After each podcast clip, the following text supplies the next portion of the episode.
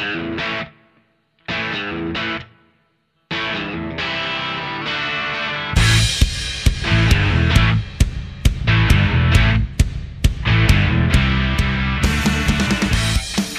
it going, everyone? You're listening to Free Kick, the AFLW podcast, and we are here for our round one review. How exciting! I'm joined by the gang as always. How's it going, Liam? It's uh, it's actually not going too bad. Outside, I've kind of calmed down from the stress of Sunday night and having to deal with Kiara Bowers being out, uh, as I'm sure many people will go will went through, and I'm sure we'll discuss later. Outside of that, I've kind of settled down to just being like happy to have a decent enough score, a Bombers victory, and some cash in the bank. Very nice. And how are you, Will? How's it going? I'm very well. Much like Liam, I uh, actually decided to to take a pause from from fantasy, and from uh, after Friday night, I went. You know what? It's too stressful. I'm just going to watch and enjoy the games, and I'm going to see what happens after the round. And it made it a much more en- enjoying viewing until I looked at my score. Um, but you know what? It was a fantastic first round of AFLW. Some really impressive performances from both fantasy and non-fantasy perspective. So overall, I had a great weekend. And what was your highlight? My highlight was going down to Geelong to watch the Bulldogs get absolutely pumped by my team, Geelong. Uh, it was it was very very exciting to to watch Geelong with a fully functioning forward line kicking a big score. It was super exciting, and I also got to chat with uh, Darcy Vescio, who made the trip down straight after the, their game against Gold Coast. So that was that was an extra little treat. Um, and I also need to give a shout out to uh, Brenna Tarrant for taking three match saving marks to get Sydney their first ever win. That was a super exciting game to Oh, watch. yeah. Absolutely fantastic moment. Yeah, I, I also think that you might be great functioning forward line for Geelong. think there might be some non-functioning elements the Bulldogs too. Maybe I'm talking the injuries to positives, all Liam. of their good I'm players. talking the positives. God, it was good to watch Geelong kick a big score, and I don't care that their opposition mightn't have put up a huge amount of resistance. A huge amount. Will Geelong scored the highest ever team fantasy score ever. Yeah, it was pretty massive. I'll say that. it was pretty impressive. Well, it's a big it's a big weekend of firsts. We had Sydney get their first win, Geelong get their highest ever fantasy or a fantasy team score, like you said, Liam. Um, yeah, it was just such an amazing weekend. Starting off with that game at Icon Park where the crowd was pretty much full. Um, that was just so exciting. And then I think even though th- a lot of our friends at the pod did some absolutely amazing things this weekend, and we're going to be talking about um, a few of them at least, I'm sure, later because they are incredibly fantasy relevant as well. But like you said, Will shouting out Brenna Tarrant there for that amazing backline defense. We also had Laura Pugh just go above and beyond for Freo. Just nothing got past her, all over it, which was amazing to watch. Um, you know, Ella Robertson Harriet Cordner had great games as well, but we will discuss those. But also like Tam Luke, interviewee from last season, just coming back super fit, getting the hit outs, super strong in the tackles. That was great to watch. Also, you know, Gab Seymour, who Liam may poo poo, but uh, good game, good to watch. And um, Jack DePie going for a shot on goal. Uh, you know, we heard from her that she wants to spend more time forward, so that was just it was just so exciting. Like I just have so much energy. I was so hyped from Sunday, and I also didn't really check too many of the fantasy scores as we went because it kind of does kill my spirit. Um, but speaking of spirit killing, uh, I didn't have a great fantasy week. How did you guys go? I reckon we'll start with Liam. I think he's the one that's pretty happy with uh, how he went. Yeah, let's go from happiest to least happy. Liam, how was your fantasy score? Uh, my fantasy score for the round was 1,388 points, and that puts me at rank 341. Solid. Kind of that still bakes in some pretty average mid-price selections, and also picking the lowest scoring of my three rookie priced rucks. But I'll I'll definitely take it, and that's without Bri Davey or Georgie Prespakis. Well done. That's a that's a huge start. yeah, like, great start. Really happy with that. You must be. Uh, look, I I'm happy enough, but I'm also tempering my happiness because I know what I did last year. I was inside the top 30, and then I didn't do well for seven weeks straight after that point. So we're going to keep it chill. We're going to keep it in perspective. Like there's still a bunch of things to fix. And I got to say, that's basically the only thing giving me hope because I did the opposite of you last year, where I started terribly and then just gradually got closer and closer to a to the not quite getting to the top hundred, but just progressively improve my score, and that's what I'm hoping after this round. So I'll jump in now. I got a score of uh, 1285, which gives me a rank just inside the top 3000, so 2947. I think the thing for me was was that I basically had a very solid team output without anything particularly spectacular, with the exception of my two on-field rookies and my Captain Calamity pick.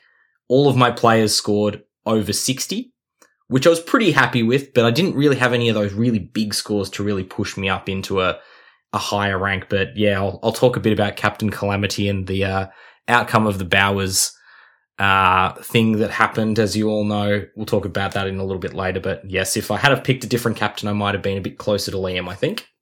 I like the idea that you're setting your expectations low and then working your way up, kind of like you did last season. Um, I would like to say that out of all of us, I'm doing this in the most extreme way because I'd like to remind everyone that I started round one, season seven fantasy third.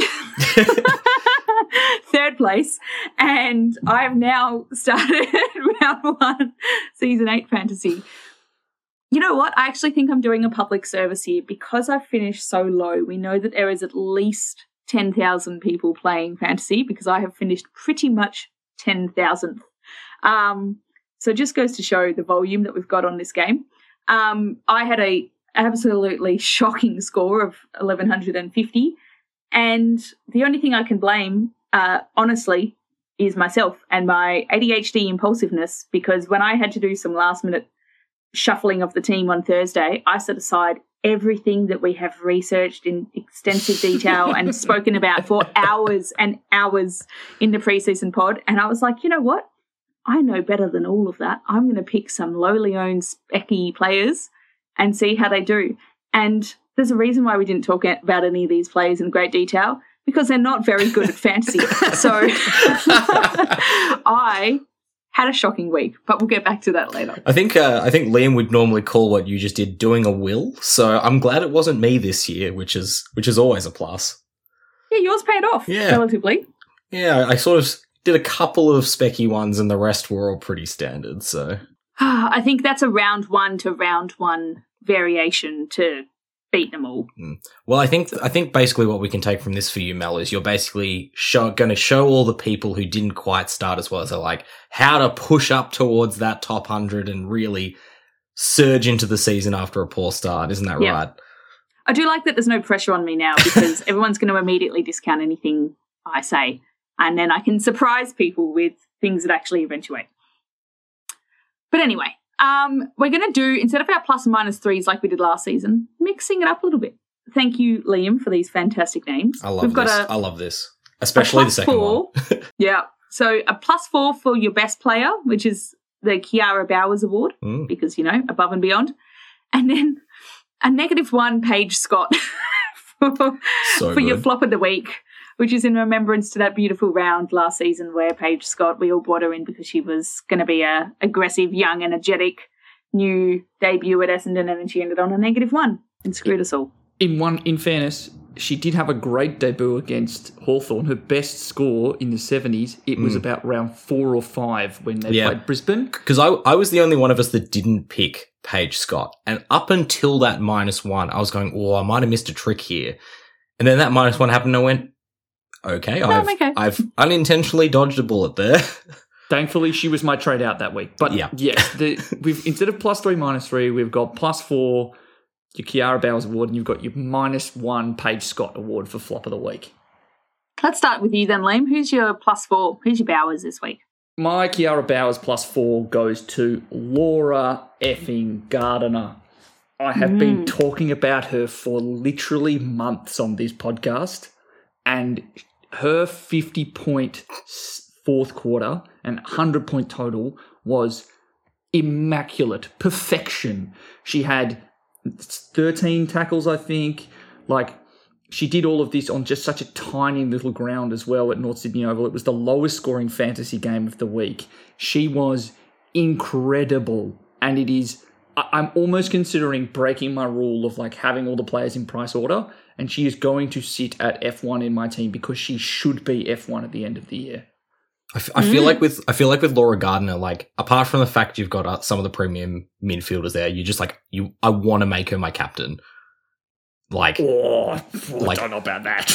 no, no, not not not from a fantasy perspective, but just like give her the responsibility just because she's like, like as, you say, Liam, like you've been pumping her up all year. We've been pumping her up since last year. I'm just so bloody glad that she's actually got some time in the midfield because we brought it up last year. She was tearing it up in the VFL. She was clearly too good for it, but she couldn't get into that Geelong midfield. And now she's finally got the opportunity. We are reaping the benefits from a fantasy perspective. Unfortunately for people, you know, I was hot on her when she was 2% owned. She came into the round at 20% owned. So for one in five people who are playing fantasy this year, you're welcome. Laura Yeah. Gardiner is a gun. You're going to enjoy it all year, I reckon. I don't see anything in her game that suggests she can't be Oh. around the ball all the time. That has that She's has jinx as good as. Addie. I, she's as good as Addie McKay. Like, okay, I know, I know that that's possible, but none of that looked like speculative, right? Mm. It was a high tackle game. She did well. Like, yeah, she didn't have a great first three quarters from fifty points, but no one in that game had a first like good start to the game. There was almost no scoring at all. The fourth point was fourth quarter was the highest scoring quarter.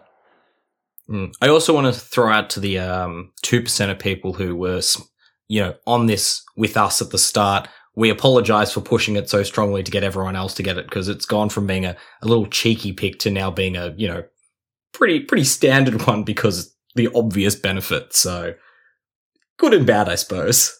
Who's your Bowers this week? Yeah, I couldn't go for Lauren Gardiner because Liam has been pumping her up. So I went for my own forward pick. I talked a little bit about this on the spaces if that was uh, something that you joined us for or have listened to that episode. But my plus four is Darcy Maloney. She's always been one of my favorite players, and I always knew she had really good potential. Finished last year with a couple of good scores and was priced at an average of about 44, if my memory serves me correctly. And I thought, you know what? I'm going to go Specky here. Darcy Maloney, F5. And she's pulled out a 93 points, got some CBAs, looked amazing. I was absolutely thrilled with it. So, Darcy Maloney, that's my four. I love it. That's such a unique one. Um, it's also, yeah, just what what a what a pull through there. And, and she's still less than 1.5% owned as well, which makes me feel like I've, I've actually done a, a will for once where it worked, which is incredible, really. I like it. And for mine, I've gone. I really, really wanted Dana Hooker ever since that West Coast episode, Will, where you dropped your surprise Will special on me, and I was instantly sold. And I'm devastated that I didn't pick it myself, if I'm completely Mm. honest. And look, when Bowers came out, um, I decided to do some questionable shuffling. Um, Bowers down to Miller gave me some spare cash, so I took up Davison to Hooker, which I really wanted to do anyway, because I had taken Hooker out. So I brought her back in at the very last minute. She was sitting on my bench because of the way this works, being the last game. So she scored an amazing score for my bench. Um, but I'm just so glad that she's back in my team. I was tearing my hair out in the first quarter, being like, where is she? Um, but then she came through and did everything that we expected to see. And she was amazing. Uh, made me 91 grand for my bench. Um, but she is already, now that I've figured out how to trade people onto my field, she is on my field. Um, so that was a good one for me. Looking over at our Scotties, um, Will, oh gosh, I feel your pain with this one. I reckon there's going to be a fair few people in this boat. Now, a lot of people would have maybe gone to her from Kiara Bowers. I started with her, so I was that keen on her to start the year. And I was that keen on her playing West Coast without Bowers. I changed my captaincy to Hayley Miller, friend of the pod. She's one of our all time favorites, but a 54 is just not good enough. She's actually only 3.6% owned. And I don't know if that's because everyone since lockout lifted a few hours ago has immediately expelled her from their team. But actually, I did the same thing, kind of a little bit more by accident. But I actually don't know how many people are in the same painful boat. Uh, Yeah, probably not. Might just be us. Yeah, probably. I think the obvious solution was to either keep the the vice captaincy or just go straight to Swanson, and I did neither, and that was completely my fault. So Yeah, I was just going to say, I reckon that of that 3%, anyone, a, a- there would be a lot more people that would have had her captain than you would expect because I reckon it would have been 0.0% who had her as captain before hmm, Bowers was out. And whatever was afterwards, I reckon it could have been even close to a third, might have ended up with Hayley Miller as captain. And by gosh, that was a rough watch. She was nowhere near the ball. She looked tired. She looked a bit lethargic. Nothing like the kind of dominant, line breaking, powerful player that we've seen for two seasons. Yeah, so for my negative one, it goes to the platform as a concept. I think we were in a unique situation where we're going into the last game of the round. We've got five, ten minutes before that game starts. And the captain, you know, Bowers was 75% owned. I'm pretty much, I can guarantee that all 75% of those people had the C on her. We had 10 minutes and no one understood how to use this platform. Do you if you take Bowers out and put another player in and you've not assigned a C to anyone, what happens? Does it double your points of your VC? Does it double the points of no one? Does it assign the double the points to a random player? Does it assign it to your first forward player in the list? No one understood what was going to happen. And I think because of that, it's really kind of soured it for me a little bit before that game because decisions had to be made. And some of them, if you're like me, I do blame myself, but also like I assumed that you had to put the C on someone, so I put it on the only person that I could, which was Miller. That didn't go very well. So I just think like if you're going to be bringing out a new platform, make the rules clear. But neg one over, we all learnt our lesson and what happens there. yeah, it was a it was a frustrating one for everyone, and I think that it was a very unique situation and one that we hopefully will Mm. not encounter again. Let's put it that way. Liam, who's your negative one? My negative one goes to Brooke Brown. Now, I have had inside word that her nickname or attempted nickname at the club is Chili, and by God was she cold because she was nowhere near the football for far too long. She scored a pretty ter- terrible 43, and I think it was two two big issues that I had with her. One, just a distinct lack of observable thirst, and it's either she doesn't want the ball or the Bombers were not intent on chipping it around down the back. It was not great to watch whatsoever. And Brooke Brown, there was almost no chip marking in the Bombers' defence, and that killed Brooke's score. But the thing, the real kicker, the thing that I hate the most is four kick ins and only one play on to get the free points. So there are mm. nine missing points at a bare minimum, which takes a 43 up to a 52, which is basically what she's priced at. It doesn't suck nearly as much. But by God, the one of four is the number that absolutely grinds my gears. So, for those who don't know, if you're taking a kick out as a player, you have to play on and leave the goal square for the kick to be counted as a kick towards your stats. So, if you still kick the ball whilst you're in the goal square, you don't get the plus three. So, as Liam's saying, for whatever reason, Brooke Brown, one of the best running defenders in the competition, has decided not to run and kick, but Mm. has instead just stayed in the goal square. Given away a stat and the points. So she wouldn't care, but you care. There are some players who very clearly just take one step out of the square before kicking so they can get the stat. Okay. So, Nice. but I will say. I will say, just watching the games across the weekend, there are a lot more kick-ins taken from the goal square than I've seen previously, which was quite interesting. Do we think this has got anything to do with that rule change about the throw within the goal square, uh, within the 50 coming from the boundary and not 10 metres in? It's possible, but I think, yeah, it's it surprised me a bit. I think it might just be that teams are being a bit more cautious coming out of the back line, which may be the case, but yeah, it, it was quite surprising to be honest. Well, there you go.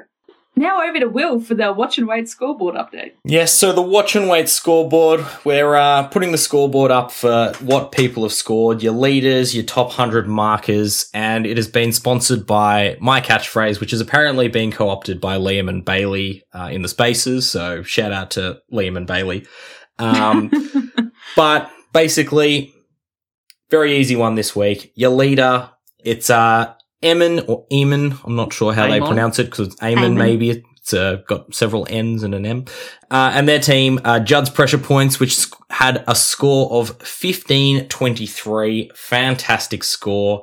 The top 100 marker is 1429, and that is coach Matt J. So there were actually eight scores of that. So at the moment, Wow. there's a bit of, uh, bit of leeway as to where that might be, but that'll obviously stretch out as the season uh, continues.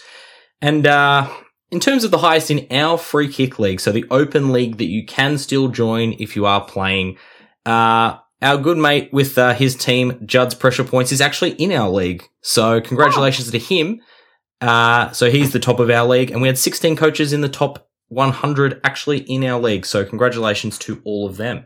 How many players do we have in our league in total?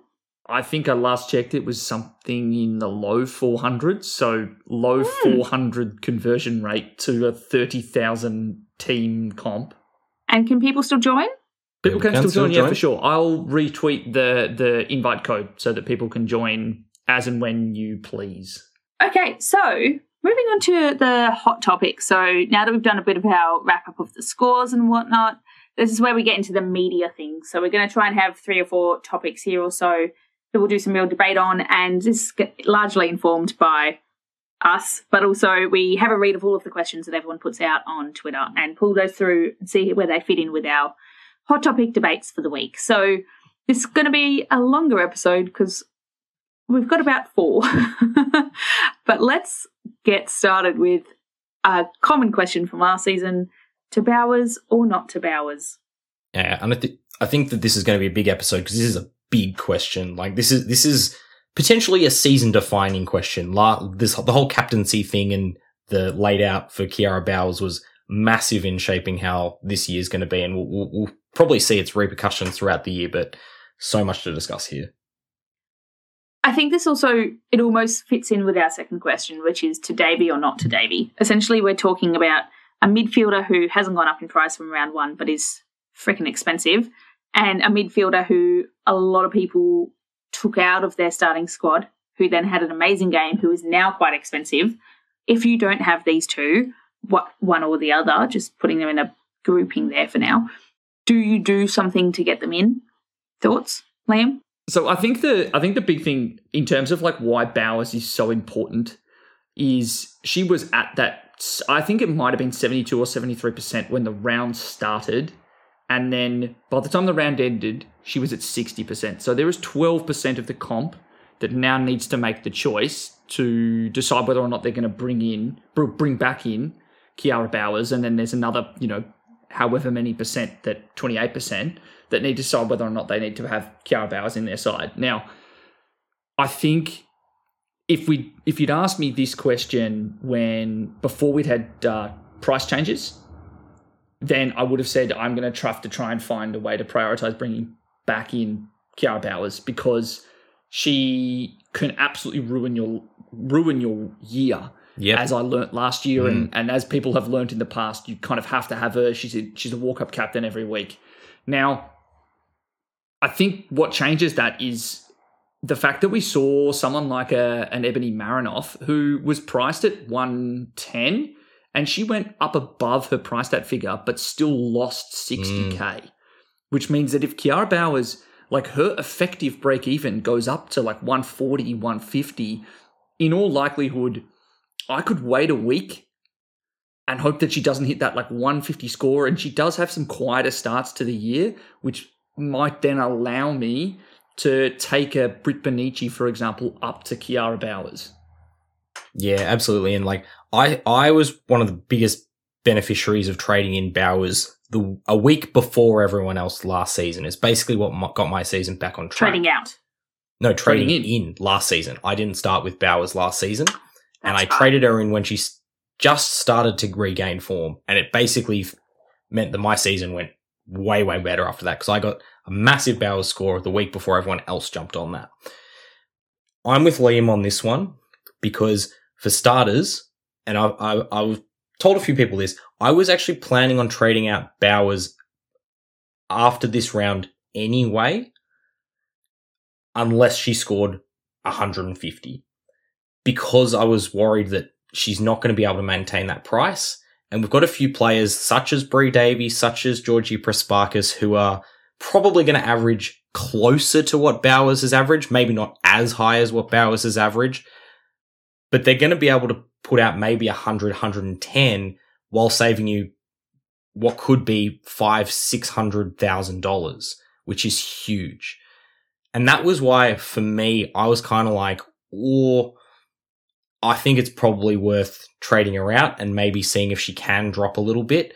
But we know it's we know it's Kiara Bowers. She could come out this week, come back against um, who are they playing this week? Uh, Collingwood against Collingwood, one forty one against them yep, last year. That's what I was about to say. Come out against Collingwood and just go bang, which is what we know she can do. And if she does that and somehow holds that price, you mightn't get her back. It's a huge risk to take. It's a risk that I'm currently taking, but I can't say for certain that it's 100% because it's it's Kiara Bowers. I think the other thing that tips it across is she was obviously a, we haven't actually talked about why she was laid out. It was as a result of knee soreness. Mm, now, yes. it's the fact that it's knee soreness in the lead up to round one, which has me really concerned for a player over mm. 30 who has had knee problems before, like missed missed time with an ACL. I would. I think the other thing for me about this is I would be saying, "Oh, knee injury, missed a bit of time. That's a big worry." The only normally that would be like, "Yep, completely agree." And then I think about everything we thought about Bri Davey. and, I, and, and, and even though True. even though I know it's Kiara Bowers, she's a bit older. I just go, oh, I've been burnt there so badly before. It just throws yet another spanner into the works of this whole thing, and it's what makes this such a, a difficult and pivotal decision. Yeah, I, but I, I think we we can't have too much revisionist history. So Bowers, off of a bad preseason last year, had three scores below 100 to start the year. Mm, correct. And part of the reason for starting with her this year was we had the understanding with limited information that she'd had a good preseason and then you add in the fact that she was up against one of her like pet sides yeah. to dominate in west coast which kind of combined to this idea of she's a must own and just set her on the path now i wasn't like you i was never considering considering trading out mm. um, Kiara Bowers because yep. I would never wanted to crystallize that loss because there's any given week she could become a captain, score 160, and completely destroy everybody's season. Now, it's the fact that she has a knee injury that is a worry. Mm. but yeah, then I, the question becomes if you've got her already, do you trade her out or you just leave her there and just hope? Because mm. because the one thing I will say about that trade out strategy, it is a big risk. And it was a risk that I was essentially going on not for scoring potential, but more for uniqueness. Because I was basically mm. thinking, I think a lot of people will hold her. I think that's very possibly the right decision. I just wanted to do something a bit more unique on this one. And it may be something that really helps me. It may be something that means that by round three, I am completely out of it. It's. I'd argue. Go, Mel. Sorry. I was just going to say, I'd argue that before we saw how the prices interacted, mm. that trading her out would probably be the uniquer pick. And when you're going for point of difference, which I know you like, that makes sense.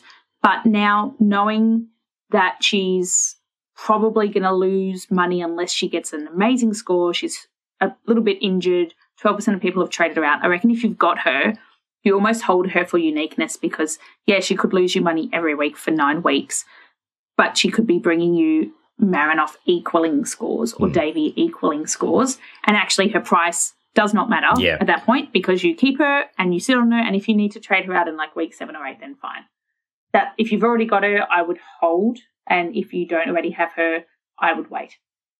Yeah. And I also think, kind of, Will, to go into what you were talking about, in terms of the premiums that scored really well on the weekend, I think there's a reason to believe at least three of them will actually come back down to earth. I think the, actually the most sustainable scoring of any of those players was inside that top 10 was Jas Garner with mm. her 120 because she did kind of what you would expect in lower time on grad than you're expecting. She had Hannah Priest effectively applying a stoppage yeah. tag on she her. was t- she was after, being tagged by Priest. After after the after kind of halfway through the second quarter, she still scored a 120 point game. Yeah, she had a great first quarter, but like she can do that with one of the league's fittest players and, and a you know captain tagging her. Now, Georgie Prespakis, absolute gun. I think that's a great thing. I guarantee you there are now more coaches saying we need to tag Georgie.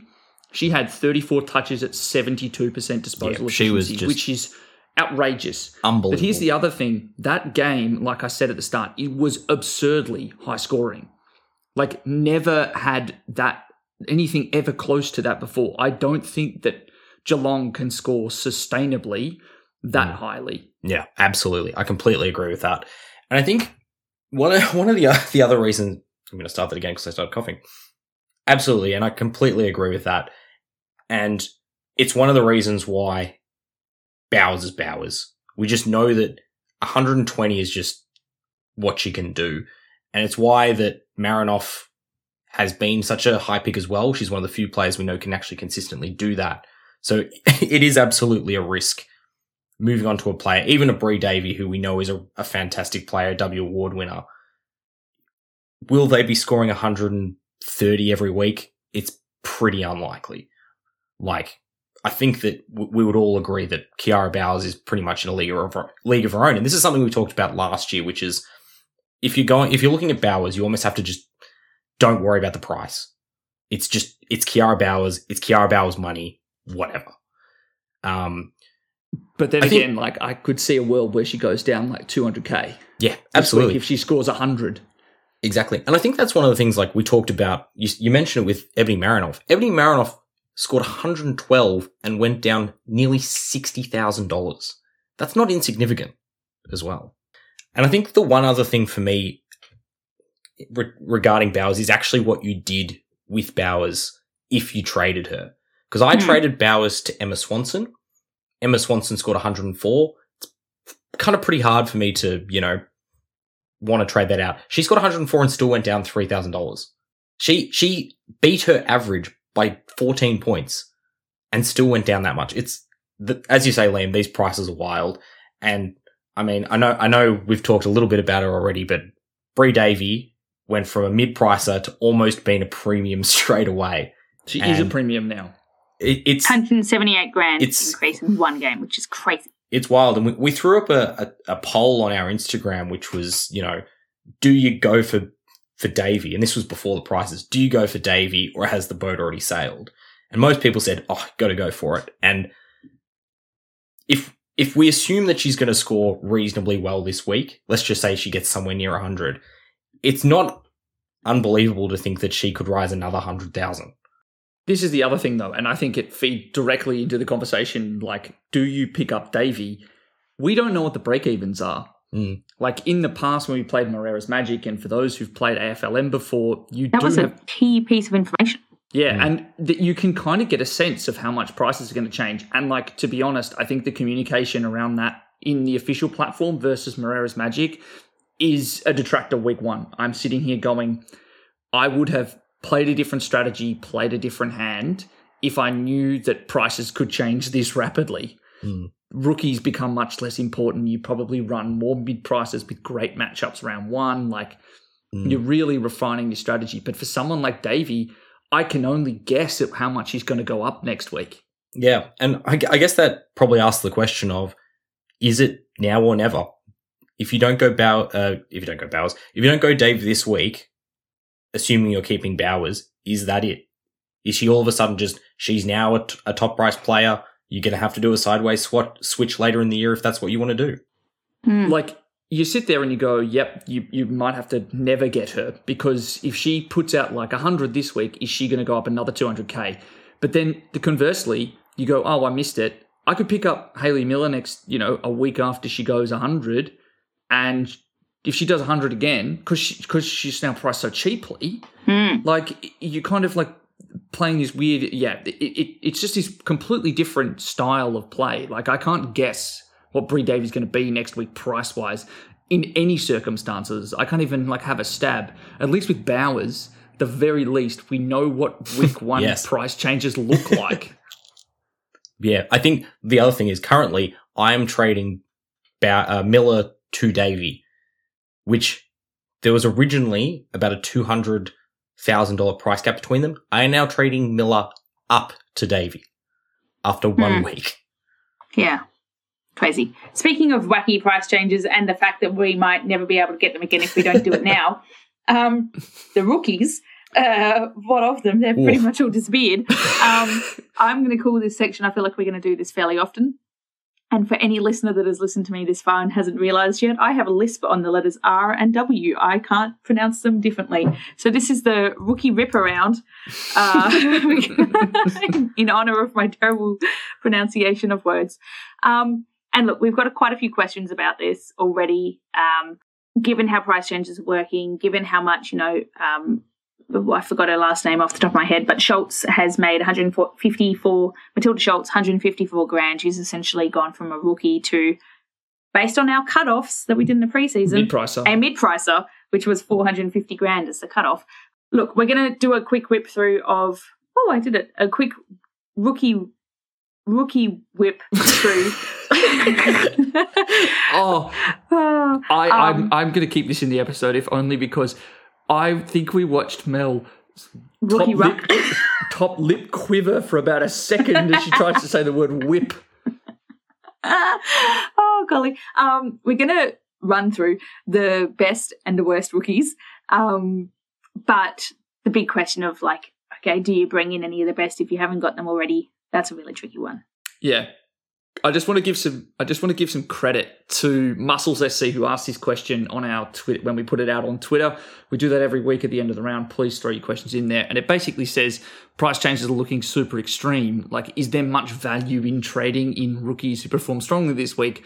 Are they making much more money, or are we basically just looking at like one game rolling averages? Is this like daily fantasy sports? Pick a player for one game because they've got a good matchup. Like, I think that's a really good question because typically this first episode of the year is like, who are the rookies to have? Like, it's fix up trades for rookies or mid prices where you've completely missed the role. But like, it, I don't know if I want to trade in a player who's gone up 220k and they're now 500 and something odd and they play on a wing. Hmm. Yeah. So of the best, we had Mariana Anthony, uh, 99, Tamara Luke on 87, mm, Matilda. Matilda. Schultz on 76, Harriet Cordner on 74, Friend of the pod. uh, Jean Nans, and I can't remember Maddie Scanlon's Scanlon. name. Maddie Scanlon. Manly, Maddie Scanlon. So we've got some like real big scores from our best rookies there. Um, Will, what are your thoughts on any of these in particular? Well, I've got some thoughts on several of them, to be honest. Um, Mariana Anthony, as we've said, 99, gone up a huge whack. You almost can't really justify bringing her in now because unless you think she's going to continue averaging 99 at a price of 500 and whatever she is, it, there's really no point because you're not really making any money. So you, you basically your best option is what trading a one of your premiums down to her, that doesn't make a whole lot of sense from normal fi- fantasy parlance. So it's it's a really weird one. Just a, an interesting aside before I jump over to Liam, who um, has a lot of a lot of interesting thoughts on Mariana Anthony. I actually picked Mariana Anthony in Moreira's Magic because she was lowly owned, and I had her of one of three midfielder rookies I had, and she was the one on the bench. Oh, no. So I had a, a, a very nice, I think it was a 20 and a 30 on the bench, uh, on the field, and a 99 sitting on the bench. So, Delightful. huzzah. Hmm.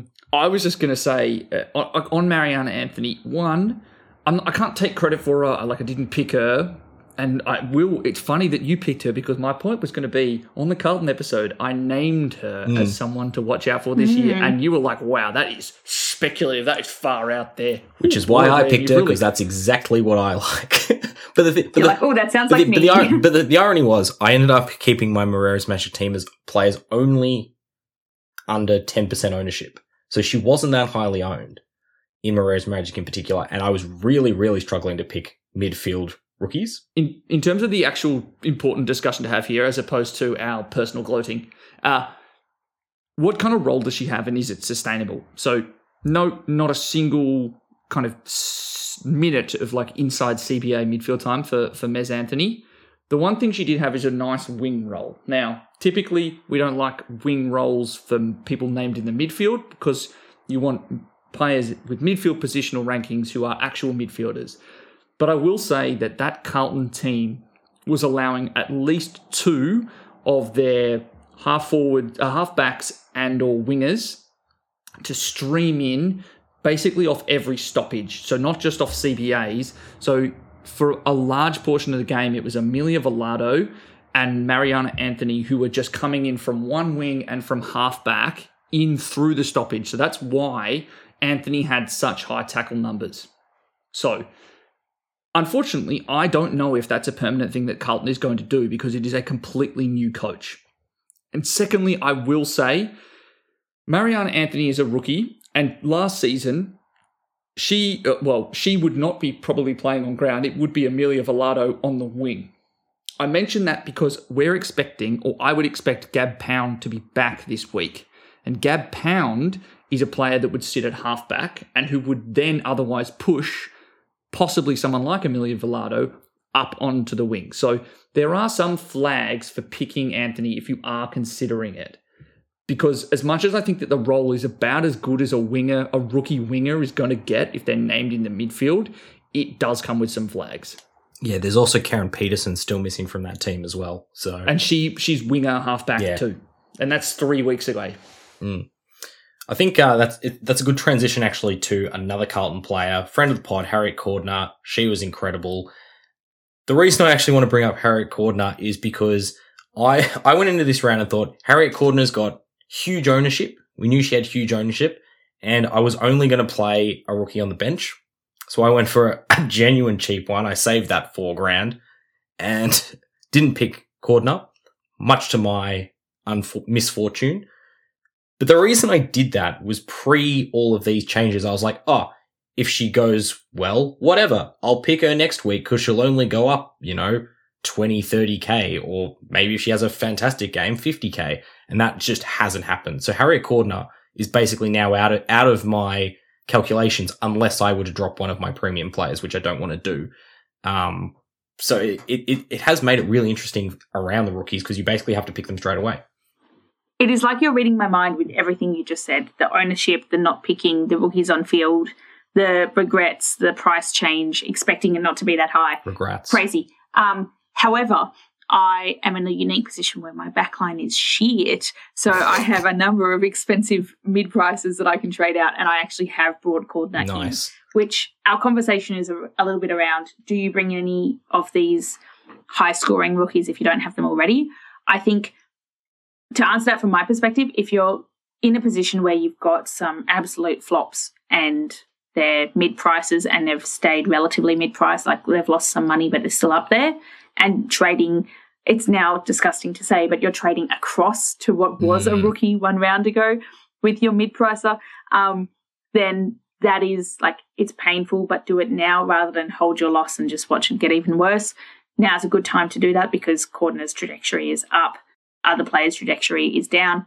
But if you're doing this at the expense of a player that you like and that you actually see yourself wanting to keep, do you do that trade? I think maybe not. I think though of the players here that you I would be trading for, number one would be Matilda Schultz. Mm. Yes. Because if you haven't got her as one of your rookie rucks, she looked really, really good and she is still, I think, gettable, particularly because Mhm. a lot of people came into this round, or at least what I saw on Twitter and what I saw online, a lot of people came in with extra cash. I think that's one place that you could really apply it if you've only got a Davis or a Hoare. I think that of all of the rookie rucks that we've seen debut in the last three years, that was the best performance we've seen so far against a very established side.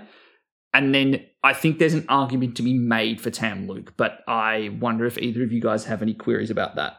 Yeah, I've I've got two points on that. I traded out Matilda Scholes late because I thought, oh, she's coming up against an established team, and Erin Hoare, even though it is against a really good ruck, solo rucking, terrible decision. So I'm I'm looking to shuffle my rucks this week. Tam Luke played against uh, Steph Wales in the ruck, who we know she really really dominated last season, and she comes up this week against Alice Edmonds, who just took um, Erin Hoare apart in the ruck. So it's a much more difficult um, ruck lineup, ruck matchup, rather. So for me, I don't think she's going to bomb it, but I don't think the heights are quite there for for Tam Luke. I think Scholes is probably the safer option, though obviously Luke is a forward in this game. Yeah. and I, the other thing to mention as well is, and this was something that we did get asked on Twitter, and apologies for not having got the name, but is to what extent do we think that Lucy Wales coming back will affect Tamara Luke's scoring? Mm-hmm. And I would say that it would probably. So she had like a top five hit out number of all time against Essendon. And partly that was due to the fact she was going up against a 19 year old um, who she just kind of lent on and, and bullied around. I would say you could maybe expect 30 fewer points a game yeah. if Tam Luke isn't getting full time ruck yeah. minutes against a teenager. And I think that Lucy Wales coming back, I, you might see a 50 50 split. That might mean that she's your F5 if you really do want to run that, or if she's on your bench, so be it. But I think that her elevated price makes it really difficult.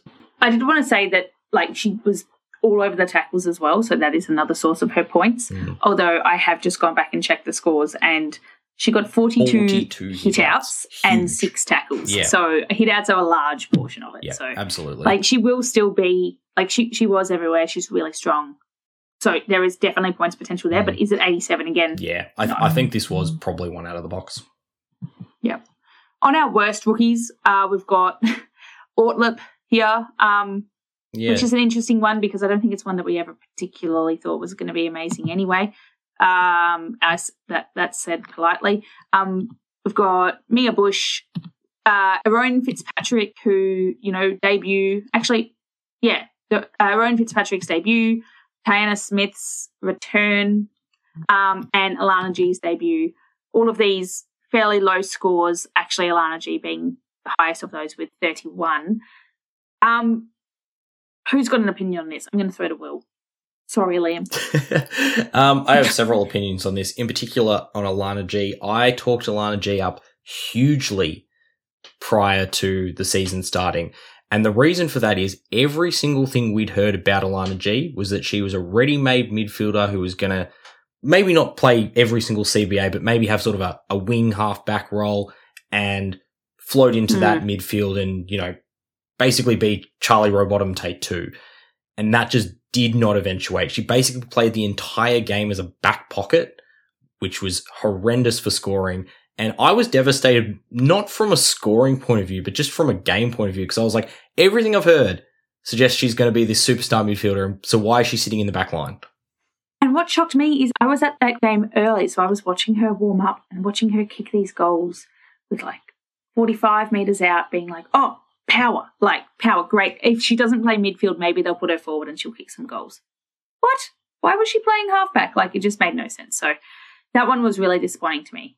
But do you trade her out for that? I don't, I don't think you do. I think she hasn't made enough money that it's worth it. Like for I, all we know, definitely not. Yeah, I think for a lot of these players, if you have them, you're probably stuck holding them because yeah, because um, trade to who? Because it's to who? Because you're basically looking at maybe at best a fifteen to twenty thousand dollar increase if a new rookie comes in this week. Yeah, and Liam, if you had one to talk about, uh, which of these worst rookies do you have an opinion on? Uh, I can give quick opinions on two, and then I think there's a serious discussion on another. So mm. Taylor Ortlip, she scored two points. She'd come Huge. in highly raps from kind of people within the AFL media space. But the reason why she sucked is she basically played as a sub. She played 15% time on ground. She came on only in the fourth quarter. And I think, as it turns out, she probably should have played for longer because Carlton very nearly ran out of legs. So mm. That very, was the big issue. Very there. strange. Very It's strange. a very strange role that we've never seen. I've never seen that in the AFLW before. Like, literally don't play them until the fourth quarter, like, only as a sub. It was very odd. Mia Bush, that one was one of the best shit scoring performances you'll ever watch. She absolutely clamped Greta hmm. Bodey. Mm. Greta Bodey, all Australian, kind of high priced recruit, could not get a touch. She had seven touches mm. on the night. Absolutely blanketed. Apparently, I have heard one touch when Mia was on the ground. Yeah, absolutely. And it's one of those things where, as you say, Liam, fantastic, but lockdown defenders don't score. Bugger. Lockdown defenders don't score. Now, I don't know if that role is going to stay there all year, but I think that it's yeah, it's one of those ones where she's probably just so cheap you can't change. The rookie though that I really need to talk about, and I think is one that everyone cares about, is Tyanna Smith, because she was someone that a lot of people were running at M5. I made a very late change to go to Georgia Nanscorn, like within the last like half an hour before the game, because Oh. I just couldn't get, I could not get the idea out of my head that Tyanna Smith and St Kilda were going to become roadkill for the Kangaroos.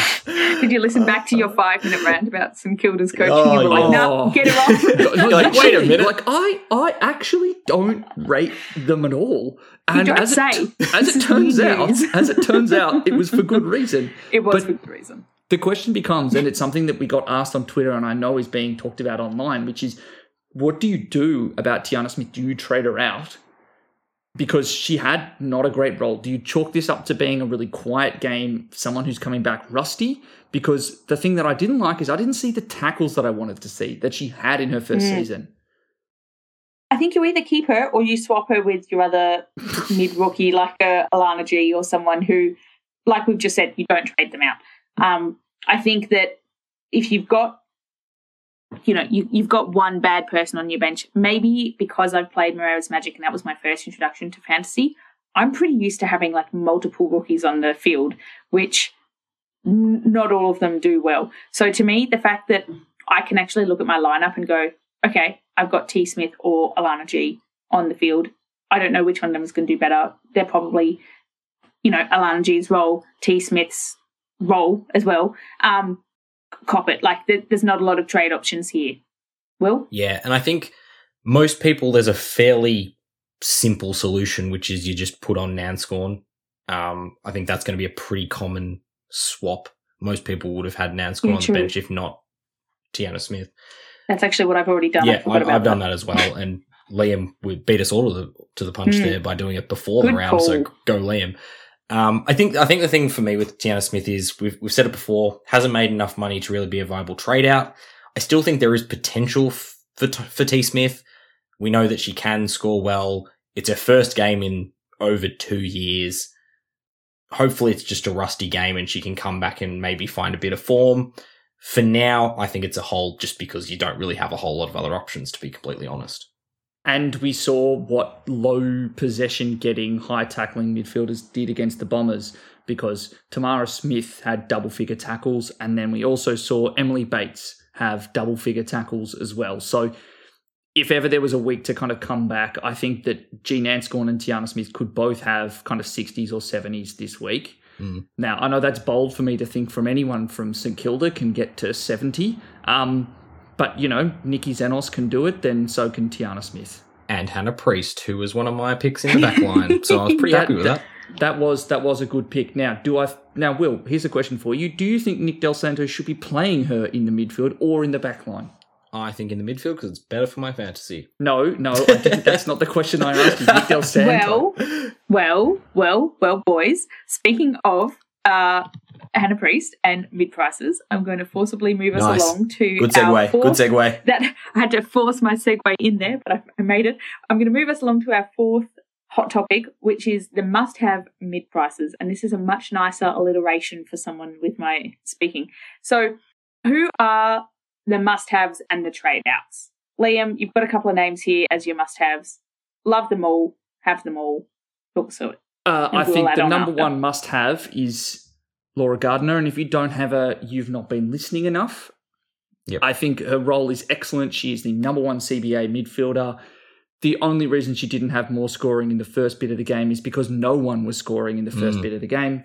I think that she is someone that can consistently hit above 80, and I don't I doubt she will leave your side this year. But for injury, the one that I really do love, and they have much lower ownership. I think they're at 10%, and that's Tarni Evans. I think that Tarni Evans has the potential to be D1 this year because she is a just like the she just takes everything out of that GWS backline and she's an intercept marking great. Like I know Brenna Tarrant took those three intercept marks in that final quarter, but I would have said that up to that point it was unequivocal that Tarni Evans' intercept marking had changed the game for GWS in the second and third quarters, and she had almost single-handedly moved the meters gained and intercept marking to the point where she is almost their more, most important player if they're playing Alyce Parker as a forward. Yeah, and I think speaking to Tarni Evans, similar to Laura Gardiner, if, if you didn't pick her, you're probably haven't been listening to us enough because I think all three of us have at various stages really talked up Tarni Evans this year. So I, I saw her as a, a pretty sure thing and we were thankfully vindicated because we weren't always vindicated. But, um, but yeah, I, I, I watched that game and as you say, Liam, she was clearly the best defender, at least on the ground in the first half, if not the whole game. Yeah, I actually put uh, my pick of her down to you, Will. For some reason, Oh, what you. you. said about Tarni Evans, maybe Liam said it too. Yep. I think- Everyone I think- said many names, but in my head, I just have Will mentioned. I see. I see Tiny and that's what- Evans very similar to Laura Gardiner, which is I was the vocal one, but Liam definitely agreed. Because What? well, I did. I did the Sydney episode. I did the GWS episode. I think Tony Evans I was a don't number one player for you. GWS. I think I think I think the, I probably think the problem here is that we've probably talked about Laura Gardiner pretty much ninety Laura percent of the Gardner. time. I'll so- give you. We've we've talked about Laura Gardiner a lot. We you have talked- mentioned that she was. You, you showed us her I stats. shouldn't have brought this up. uh, well, I we're not, we're not, we, we really need to stop talking about who picked who because the important thing is the pod picked them and we as a team were right. Um, which, which is what, So- what we need to focus on. So I'm gonna I'm gonna leave that debate because Liam Liam and I could Yeah. talk about this for, for hours and we don't And have I'm much gonna- time.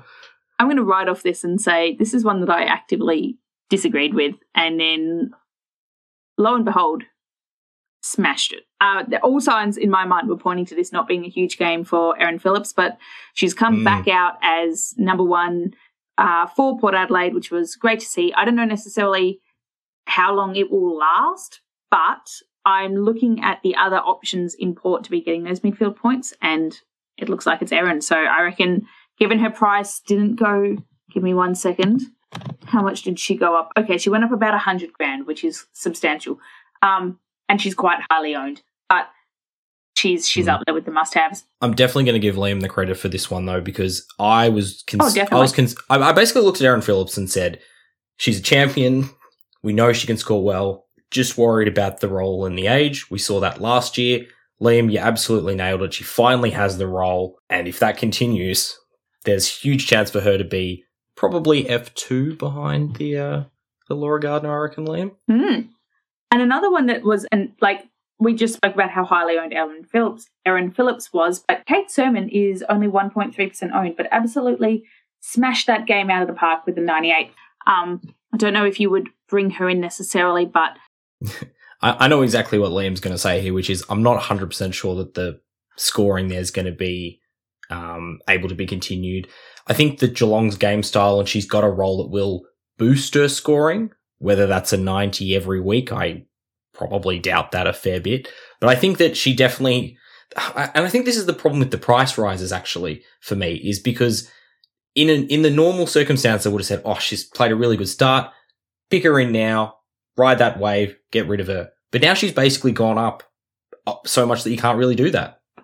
Yeah, and so of the two that we've just discussed, like you've nailed my discussion of Darcy Maloney and uh, not Maloney, sorry, of of, of Darcy Sermon. Maloney, Sorry, I say? preempted. I preempted of Kate Surman. I think if you wanted to pick her for this week, like fine, they're playing Sydney. She, she could probably do that again. But I think long term, that market share that she has is not going to be that high. Like she's not going to half forwards. Small half forwards don't typically score above ninety.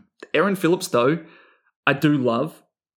But I will just flag as well in terms of game style. Uh, I think Erin Phillips might have led the comps for marks because that was one thing that I will say about a lot of these games, and it was kind of a question that got thrown in there. It's like, how do you deal with out of the box scores from different players? I would also look to kind of out of the box statistics. So the sheer number of tackles that uh, were had in the Gold Coast and Carlton games was astronomically high and there was very few marks in comparison. There was not a lot of run and spread. It was very contested, almost unnormally so. And then the same goes for that Adelaide and Port Adelaide game. It was extremely high number of marks and kicks, and that's why it actually took Noffy until the final quarter to really kind of get into gear. It had actually been Anne Hatchard who looked like the better fantasy player for the rest of the game, and that was because Hatchard is the mark player. Marinoff is someone who does really, really well when you do see more of those marks. Now, Erin Phillips undoubtedly looks better when she's not being asked to try and tackle 14 people when you're in your mid to late 30s. She is an incredible kick of the football and has a beautiful set of hands. Now, is that going to la- last week to week. I'm not 100% sure, but I think it's 60% CBAs. And I think it's the fact that she's splitting almost perfectly with Hannah Ewings. I think that that says to me that at least 50% CBAs is what we expect Erin Phillips to have throughout the year. And I think an average of around 70, 75 is not beyond the realms of possibility. The reason why I mention her as a must have is because I think when we're thinking about our round 10 team that we want to have, if we can see that performance, like you said, that we just saw in round one stay, she's one you can, yeah, she's gone up a lot in price recently, but you could bring her in and leave her there. Now, Darcy Maloney. yeah, I, I was super happy with this performance. I've talked about it before.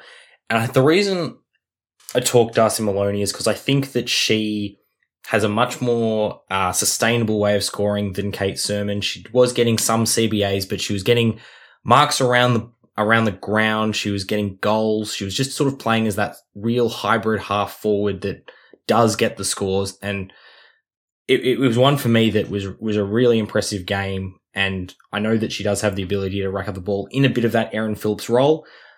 I, much like some of these players we've talked about, I don't think you're looking at a 90 average, but for the price that she was at, if she can boost her average up over 60, I'm very happy with that. See, the, the player, the role that you've just described, I think the player, the mid price player you need to have to play that role is Ella Roberts because she was incredible. She was oh, the dominating sure. force in that game if you want to have a look and say that her disposal efficiency is low, you haven't been understanding football. Her meters gained on a game in horrific conditions. The fact she scored basically the entire time, no matter whether or not it was rain, hail, or shine.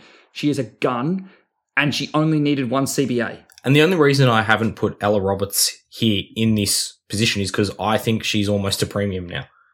Because she's gone, she's she's 150k more, and while I get that she's still in that price band, she is that bloody good. And I completely agree with you, Liam. If you can get her in, well, having said that, the, the minor flag is she did come off injured late in the game, but can I can I reverse that flag and kind of turn it in on itself? She did an interview after the game and she said, "No, no, no, she's fine." Yeah, and that, that was what I was about to say. She every everything said she was fine. Another benefit: if you can afford her, get her in this week because I don't think she's going to be under 900k for a whole lot longer. Yeah, and, and that's kind of why I mentioned her as a mid pricer mm. here. Mm. It it kind of there are obviously a number of forwards at that million dollar mark or at or around it at to start the year. Is she someone worth downgrading for a couple of hundred K too? Because you think she's going to score better? I think that you could reasonably question yeah. if you I, downgrade so. a Randall, a Paxi. I might even actually no, I won't say Kate Hore because I thought she had a great mm. third quarter. But if she didn't have that third quarter, you probably would have Kate Hore in there too, to an Ella Roberts or an Erin Phillips. I think that could be a trade you do this week because Ella Roberts looked that bloody good. And I, and I will say right now, that is a trade that I am currently strongly considering. Trading down a Kate Hore, someone in my forward line to get a bit of money to do some trades elsewhere. And talking of trade outs, uh, the ones we've got down here, Liam, you've already spoken a little bit about Brooke Brown as one of your disappointing players from the game earlier. Will, you've already spoken about Hayley Miller as one of your disappointing trade outs from the game earlier. Um, a new name that we haven't heard before, uh, Zali Goldsworthy, had a very annoying game mm. to watch. Um, I had her in my side and she was just hovering, just just hovering around the ball the whole time. The Hayley Miller like, role. You're right there. the Hayley right Miller there. role. The Hayley Miller role, equally as frustrating. So to go from one game to another, I was, whew, I had to really turn off the fantasy lens and just enjoy the game. Um, another one that had an annoying role, Bess Keaney, also in my side. Shout out to Mel's bad decisions. Um, she just didn't look as energetic. She also had Hayley Miller vibes to me, which was not really running at full speed, not really tackling, not really throwing herself in there. Kind of looked like playing her age in some way, maybe. I don't know if that's the right Oof. phrase, but just kind that's of brutal. hovering yeah, out. Oh, rough. okay, I take that back then. But what would you say, Liam? I would I would have just said that the biggest issue that Gold Coast had is they had no halfback transition game, and that's mm. where Bess Keaney looked best because she's named as a defender, but she probably uh, probably best sits as like a winger that drifts behind the ball during mm. the hmm. game.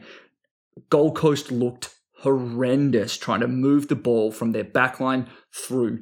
If they got a CBA stoppage and they went forwards or they found a way to keep Carlton from getting it over the wing, in that fourth quarter, they Carlton could not stop them. Like they've got all these super powerful players, but Bess Keaney works best in that zone. Same can be said for Dizzy Darcy and Kiki Howarth. They all had below average games because for whatever reason, it might have been Carlton stopping them, but Gold Coast looked atrocious trying to move the ball.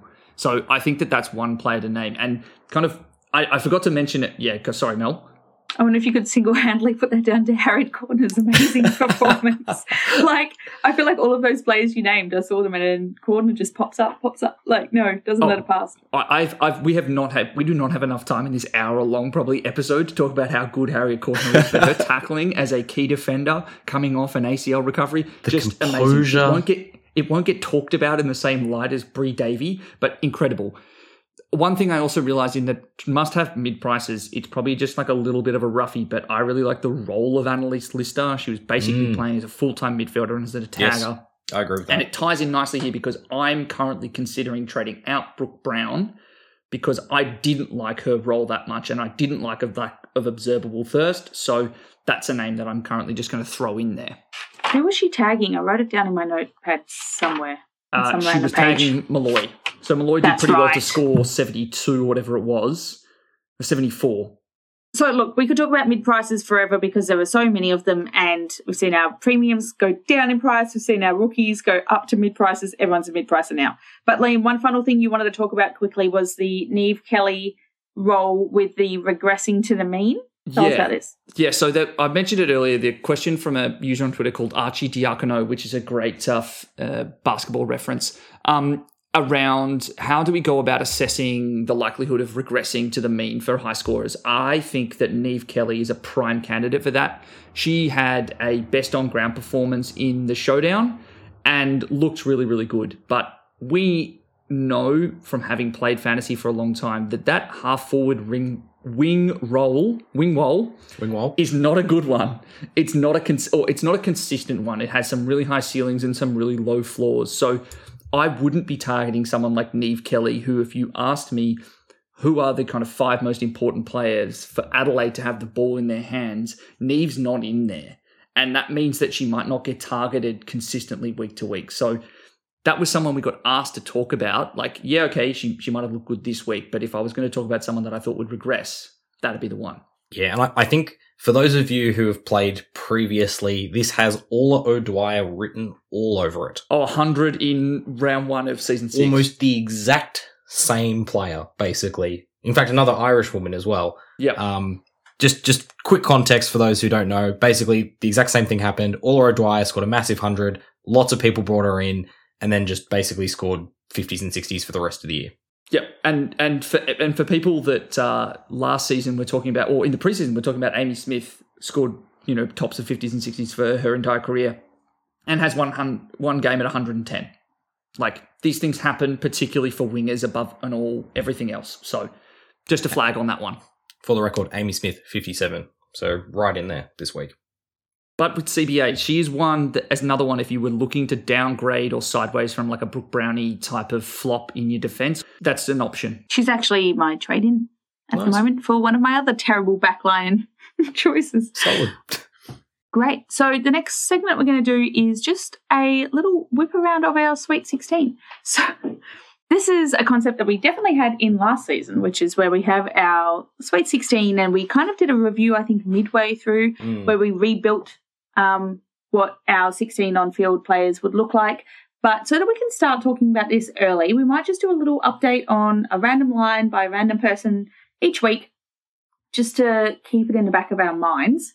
And I'm going to kick us off here. So, for the defenders, because I've done so well in my defenders this week, for so you should listen to everything I say about the top five defenders.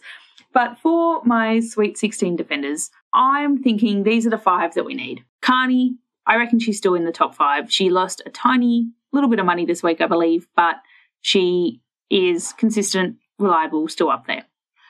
Evans, we've already spoken a lot about. If you don't have Evans, get her now. Um, she was probably in the top five in the past, and she stays in the top five. Cordner, um, I think we all knew this was coming. She's just her performance. She was everywhere. She started one of the after a goal. She started somewhere in the halfback. Then she was fullback. She was always running up and down the sides. She was just everywhere. Um, and we can imagine that that role is going to continue. But then on four and five, it gets a little bit confusing. We've got Stannard, who we kind of predicted was going to have a good game given the role swapsy, but actually had an amazing game. We've got Priest, who Will shouted out as um, one of the other, you know, in contradiction.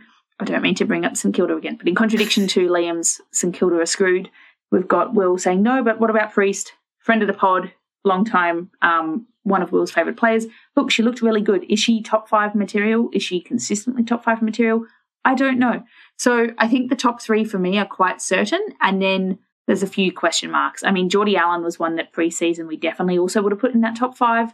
I think we still can, but she's got a little bit more of a question mark on her just given that performance. But then again, they were versing Melbourne. Quick thoughts from you guys? Yeah, I, would say my quick thought is I would have uh, Allen higher. I think the lack of defenders at Collingwood is a reason to kind of push her up. I think that that's a tough matchup against Melbourne, so I wouldn't read too far into it. I think you could conceivably throw Cordner, Stannard, and Priest in a similar bucket. I actually think Priest has the best possible role, so I would put her slightly higher. Uh, and I think that Stannard was playing a role which had got a lot of inside 50 tackles. That's not a consistent stat week to week. I think that that's a reason to kind of flag that she might not be incredible, and forwards often score less than defenders. And I also think Cordner's big flag is there wasn't really a matchup that was forcing her to do much on the weekend. Uh, she was basically allowed to roam free and got a lot of tackles. They also aren't consistent. So I think there's going to be a problem with consistency. The only one that I would add in here is almost a slam dunk is Eilish Sheerin. I don't think she scored that poorly in the context of Brisbane. I think that she will be someone that continues to score well, just given how impactful she is. She has an innate ability to intercept. I really like Eilish Sheerin. Liam's basically just pulled that straight out of my brain there. You basically said every single point in the order I had it, basically. So. Great. You know what? Let, us move, move, on. on. let's move on. the fastest we've um, ever done. Actually, the one, the one point I will quickly make is on Geordie Allen. I agree with you that she should be higher. It'll be interesting to see how she goes this week because Ruby Schleicher is expected to be back. So that'll be an interesting way. Yeah. That'll be interesting to see how that shuffles things. Yes, I agree, but Lauren Butler is still an unknown. We won't know until at least until Wednesday how long that foot injury is going to be. So I think that Allen gets pushed up a little bit just because there's one less consistent good kick, and meters gained for Collingwood were horrendous. Yeah, I still think Geordie Allen's a fan. I think Geordie Allen's still a fantastic pick. I've got her in my side. We've got the same names, we're just debating the order. Let's move on to Captain's Corner with Liam. Yes, so uh, for those of you who didn't uh, hear me do this last year, uh, I write an article each week. Now, I didn't write it this week, but we'll, I'll get to that. Uh, called Captain's Call, where I talk about nice. my favorite my favorite ranked captains of the week.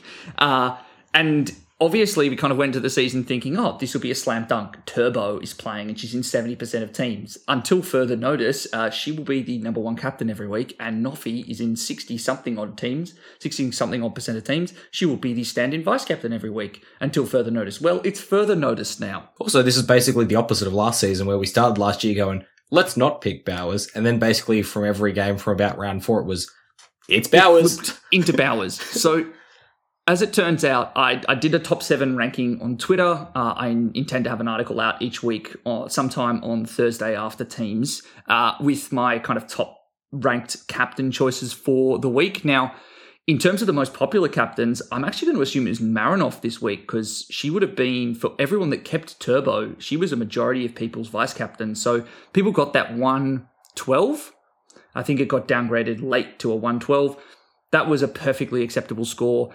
Um, I know a lot of people had Georgie Prespakis in their side, but from what I can tell, that was mainly as their M3, and it would have taken a bold person to have gone Prespakis as their VC um, and not taken um, uh, and not taken not gone with Turbo. Uh, and then in terms of other ones that I predicted to have gone well, uh, you know, Garner and Maddie and Georgie Prespakis ranked highly it's just one, one of those weird ones where I'd love to have known how many people ended up with the different captains, and it's something we have for the AFL men's. What do you guys think people are going to do now? Like, is this really what separates the wheat from the chaff kind of going ahead?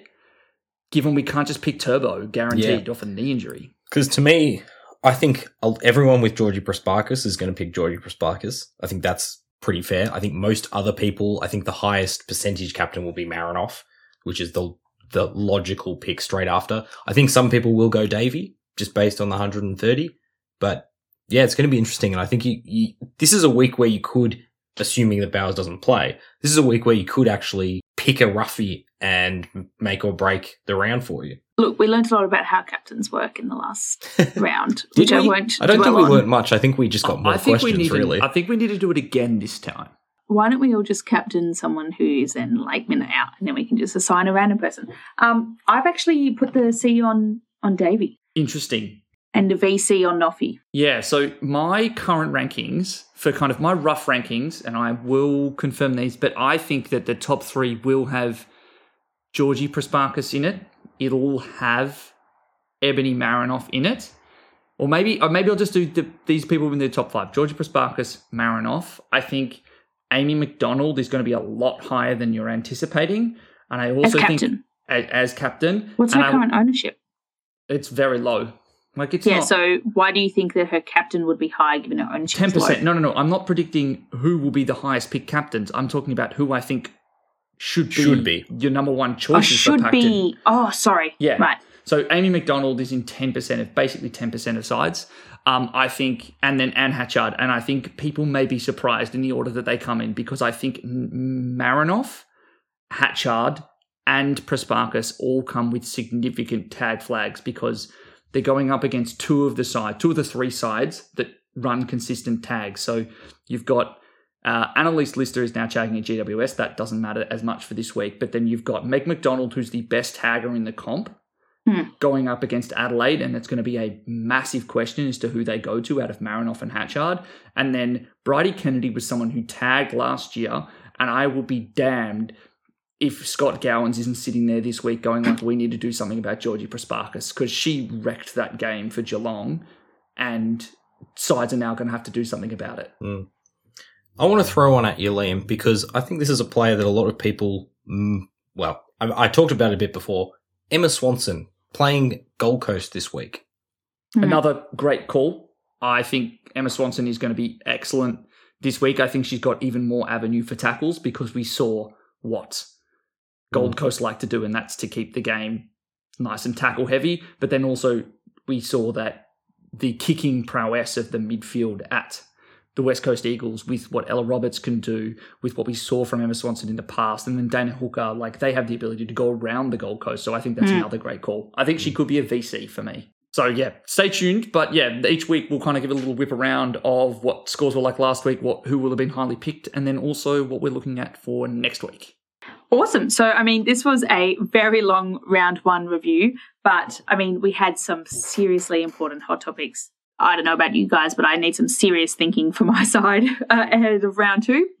We also had a bunch of listener questions that we just didn't manage to be able to fit into the episode. If that's the case, I will try and throw in a quick response. If it's easy, some of them are a little bit more difficult or we don't know the answer. So Yeah. that, uh, some of those we won't be able to get to, but yeah. Liam, where can they find you? And also give us a little overview of what you're thinking for trades now. I know it's early days, it's only Monday evening uh, at time of recording, but what are you thinking? Yeah, so you can find me on Twitter at uh, Liam AFLW Fantasy, and you will see more crowing about Laura Gardiner because I've already done at least once this week, and maybe there'll be some more next week. And in terms of my early trade plans, I am looking to take Brooke Brown out for Annalise Lister, and then trading Erin Hoare up to Brianna Davey and bringing her on field as my M4, M4 and having uh, Britt Bonnici at M5. And then for my third trade, I am very much undecided. I think I'm about 120k. I've got to make a choice to trade up uh, a rookie that I from a rookie that I don't necessarily like the roll up to someone that can make some more cash, or do I flick around an underperforming premium to another mid pricer slash premium who I like the roll of? I like it. Um, Will, what about you? You can find me on Instagram and the Twitter. You can find me at Will H underscore VI. That is number six. and my rough trade plans. My first trade is very, very straightforward, which is Miller straight over for Davey. Gets a bit more interesting from there. I'm tossing up trading out one of Kate Hore or Chloe Molloy to get a little bit of money for someone like an Ella Roberts or maybe even Dana Hooker. and then from there, I'm not really sure what. I'm currently looking at my rucks and thinking, I don't have Matilda Scholes. Do I go that? Do I go for someone a bit better? I quite like the look of Ally Morphett on the weekend. We saw that uh, Ally Morphett came, uh, he's coming up against Geelong, who gave up a big score to a ruck as well. So that's something that I am tossing up. But yeah, at the moment, the only sure thing in my plans is uh, Miller to Davey. Yeah. Um, so you can find me as Hi Mel D on Twitter and Insta. The reason for my umming is because I know who I need to get out. I know I need Foley. Yes. Why did I bring in Foley? That's a very good question. We've avoided asking and answering that on this pod. Oh no, we're out of time, Liam. You can't ask. Oh, but Mel, I'm just um, gonna, I was just going to remind listeners who weren't listening last year. Uh, Mel had Ange Foley round one last year, and it went just a smidgen bit better this year. But it's that's because this year's 19. yep. Um, Bess Keaney. Mm. Another question, and Hayley Miller. So they're my outs. On my ins, I just want I'm done with my specky picks. It's round one. I'm already done with myself. So I had currently Miller for Davey, Keaney for Kearney, sorry, Keaney for Carney, and Foley for Cordner. But now I'm like, do I not get Cordner? Do I go someone more reliable? Do I not get Davey? Do I see if I can go all the way up to Bowers? I'm not too sure. Essentially, I don't know. Nice. Stay tuned. I'll do none of these things come come uh, Friday night game, which is at 5 p.m. So lockout for the first game. Five o oh five. Quite yeah. early. Yeah, okay. 5.05 on Friday. It's important um, to delineate that because teams for Sunday get confirmed at 5. So if you're trying to make a trade for Adelaide or Richmond Plate, you've got five minutes. But, which is which is about the same amount of time you had to trade out uh, Kiara Bowers this week. So at least you've had some practice. yes. So you can find us for our hot takes at Free Kick W Pod Check out our Twitter for where we'll be putting up some interesting stats from the week around trade-ins and trade-outs. Uh, Liam will be sharing his captain's call articles and whatnot. Um, and we'll also be sharing those really important last minute outs for the players like Bowers Huge. that we uh, saw this week. And then check out our Insta for photos that we've been taking at the games, players we've been meeting and chatting to, as well as our top scoring lines for the week. Sounds good. Chat to you later. See you, See everyone. Bye.